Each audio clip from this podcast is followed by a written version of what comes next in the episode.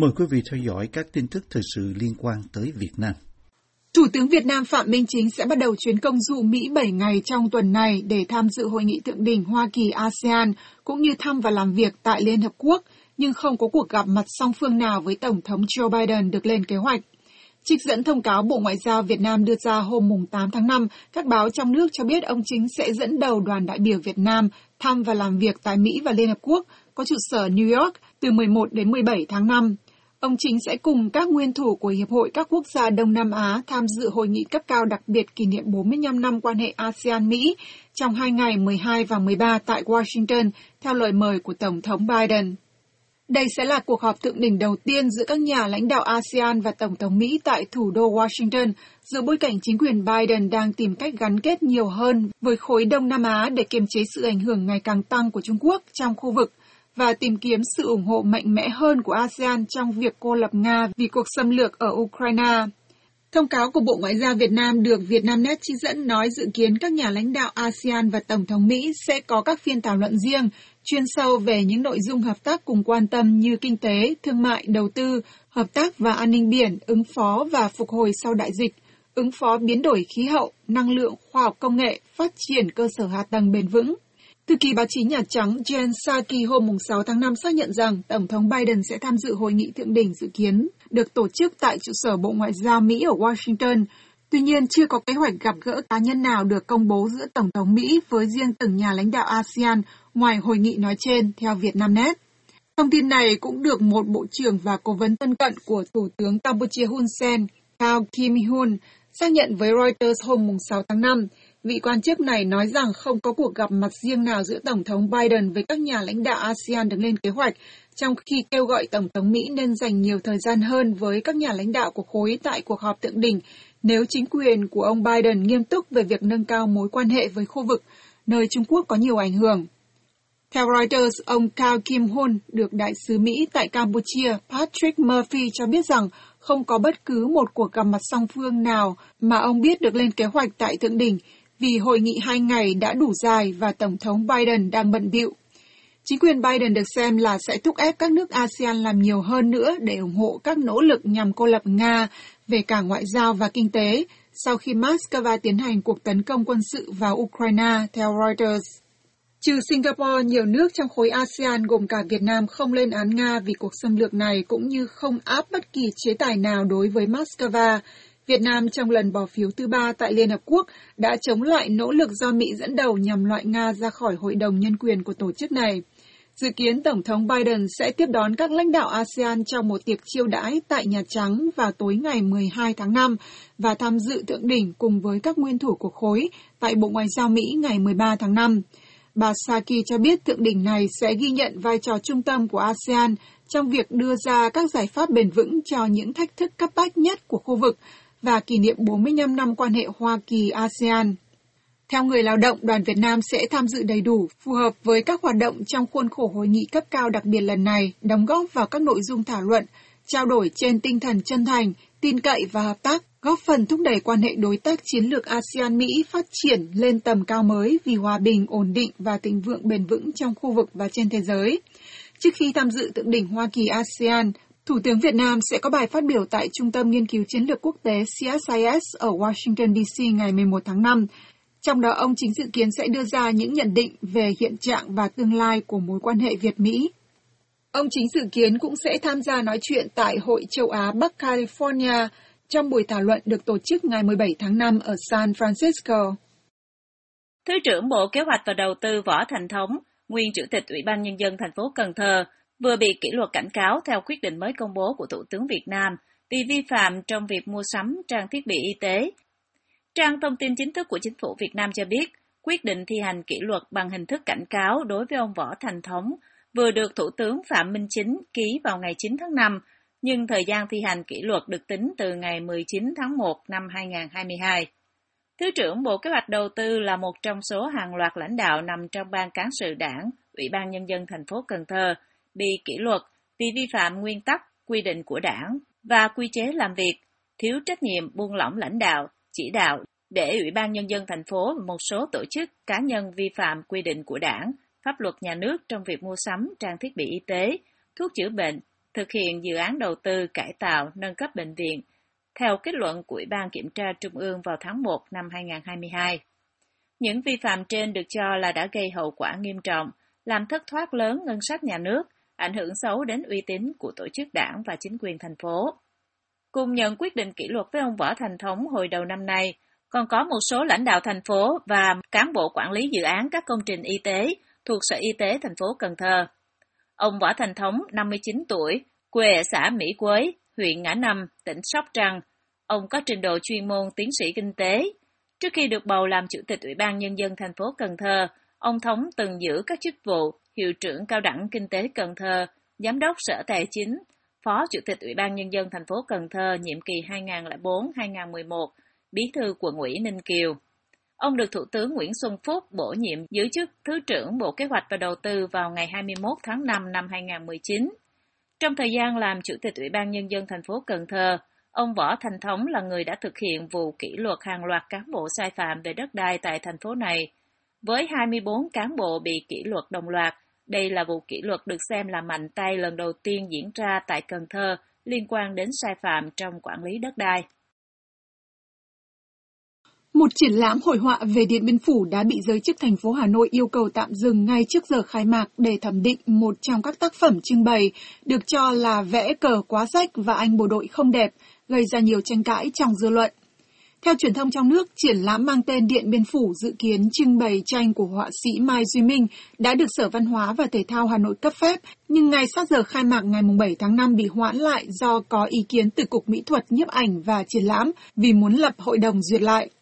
Sở Văn hóa Thể thao và Du lịch Hà Nội được tuổi trẻ trích lời nói rằng một số bức tranh dự kiến được trưng bày tại Đại học Mỹ thuật Việt Nam ở Hà Nội nhân kỷ niệm chiến thắng Điện Biên Phủ đánh dấu sự thất bại của quân đội Pháp ở Việt Nam, dễ gây hiểu nhầm và phải đợi sở thẩm định lại trong một thời gian gần nhất có thể. Theo VTC News, nội dung văn bản của Cục Mỹ thuật nhiếp ảnh và triển lãm không nêu rõ các tác phẩm có sai sót gì, mà chỉ yêu cầu đơn vị phê duyệt là Sở Văn hóa Thể thao và Du lịch Hà Nội phải giả soát lại.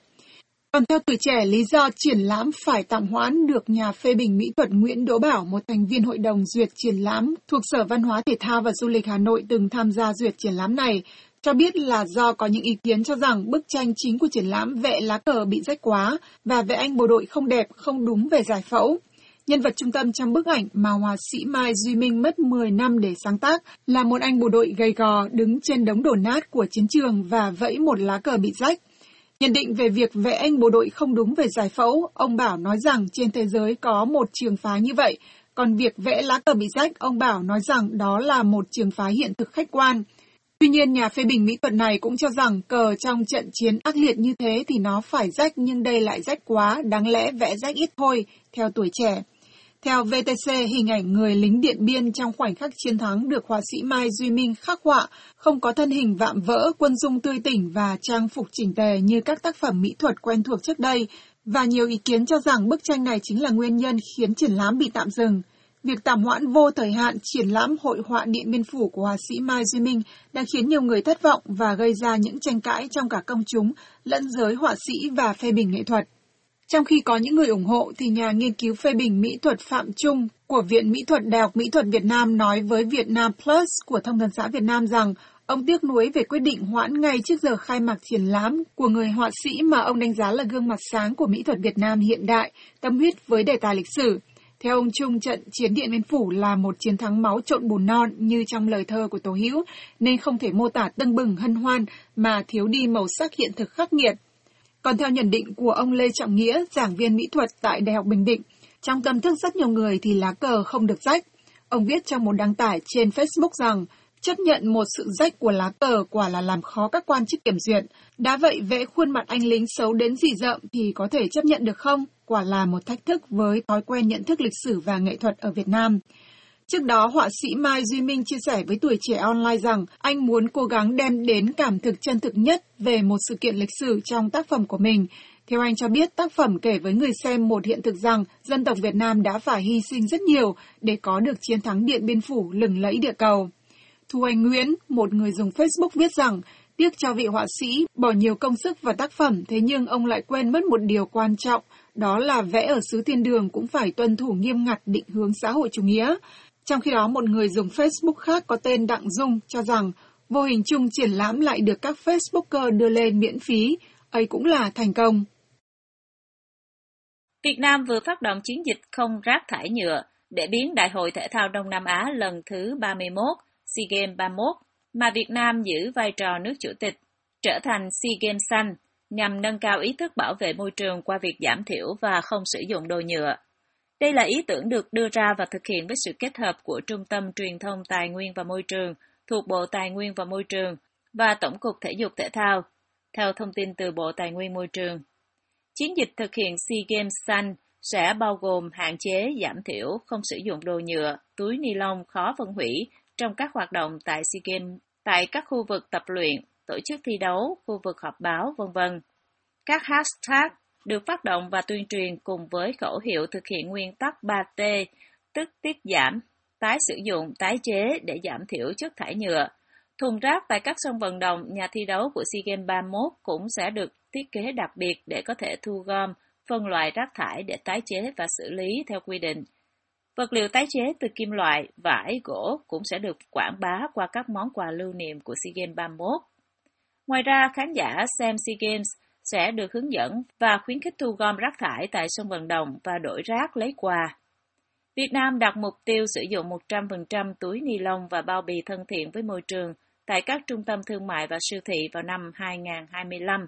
theo đề án tăng cường quản lý chất thải nhựa tại Việt Nam do Phó Thủ tướng Lê Văn Thành phê duyệt vào tháng 7 năm 2021. Các mục tiêu khác bao gồm thu gom, tái sử dụng, tái chế và xử lý 85% chất thải nhựa,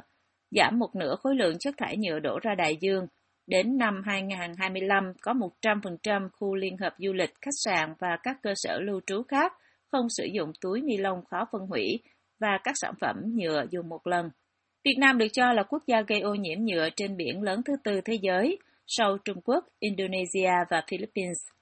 Theo báo cáo, mỗi năm Việt Nam thải ra biển ước tính khoảng 300.000 cho đến 700.000 tấn rác thải nhựa, chiếm 6% lượng nhựa biển trên thế giới.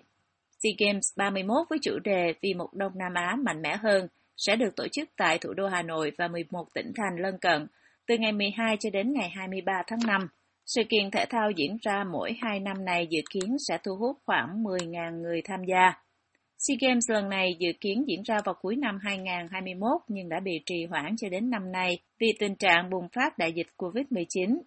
Đây được xem là cơ hội vàng để Việt Nam quảng bá và vực dậy ngành du lịch đã bị đình trệ và chịu tác động nặng nề suốt thời gian diễn ra đại dịch. Tiếp theo, Việt Hùng sẽ gửi đến quý vị phóng sự Hội chợ trò chơi ở thủ đô nước Mỹ. Xuân về một khu hội chợ trò chơi lại được dựng lên ở ngoại ô thủ đô Washington. Hàng nghìn gia đình tìm tới đây vui chơi mỗi ngày, bất kể là cuối tuần hay ngày thường.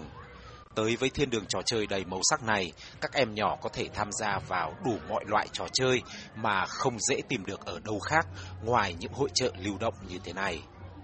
Vì thế mà các bậc phụ huynh cũng thường không bỏ qua cơ hội để đưa con em tới vui chơi, tận hưởng những giờ phút thực sự sôi động, đầy màu sắc và vui vẻ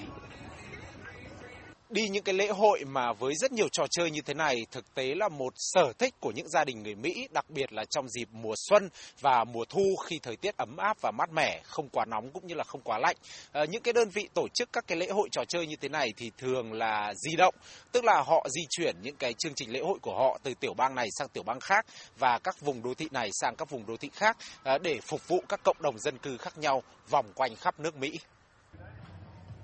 Không chỉ có trẻ em mà cả thanh niên và các phụ huynh cũng đều có thể tìm cho mình những trò chơi phù hợp. Các bạn thanh niên có thể tham gia vào những trò chơi mạo hiểm, đòi hỏi sức chịu đựng cao như thế này. Còn các bậc phụ huynh lớn tuổi hơn thì có thể tham gia vào những chương trình vui chơi có thưởng nhẹ nhàng, đòi hỏi sự khéo léo để chiến thắng và đem về những phần quà nho nhỏ cho con cái trong nhà.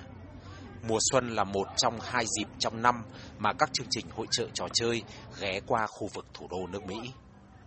Do là khu vực có đời sống, tinh thần rất là phong phú với rất nhiều chương trình lễ hội văn hóa khác nhau, nên khu vực thủ đô Washington DC cũng thường chỉ đón những chương trình lễ hội trò chơi như thế này vào hai dịp cuối xuân và cuối thu đây cũng là thời điểm mà thời tiết đẹp nhất trong năm ở khu vực thủ đô nước Mỹ. À, tuy vậy thì những chương trình lễ hội trò chơi như thế này ở khu vực thủ đô nước Mỹ cũng thường chỉ kéo dài khoảng 10 ngày thay vì kéo dài từ 1 cho tới 2 tháng à, như ở các tiểu bang thưa dân hơn. Thường thì các gia đình sẽ phải tiêu tốn từ vài chục cho tới trên dưới 200 đô la, tùy theo sự đa dạng của các trò chơi và họ muốn tham gia nhiều hay ít. Nhưng trong một buổi chiều cuối tuần nắng ấm, hòa mình trong không gian sôi động của hội trợ, giải trí và vận động với các trò chơi ngoài trời là một lựa chọn của nhiều gia đình. Sau lễ hội đầu xuân, rất nhiều trẻ nhỏ sẽ lại mong chờ tới dịp cuối hè đầu thu khi các chương trình hội trợ trò chơi quay lại phục vụ các gia đình trước khi các em bước vào một năm học mới.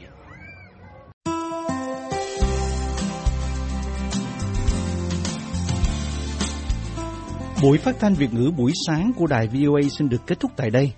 Tấn Chương cùng toàn ban Việt ngữ xin kính chào quý khán giả.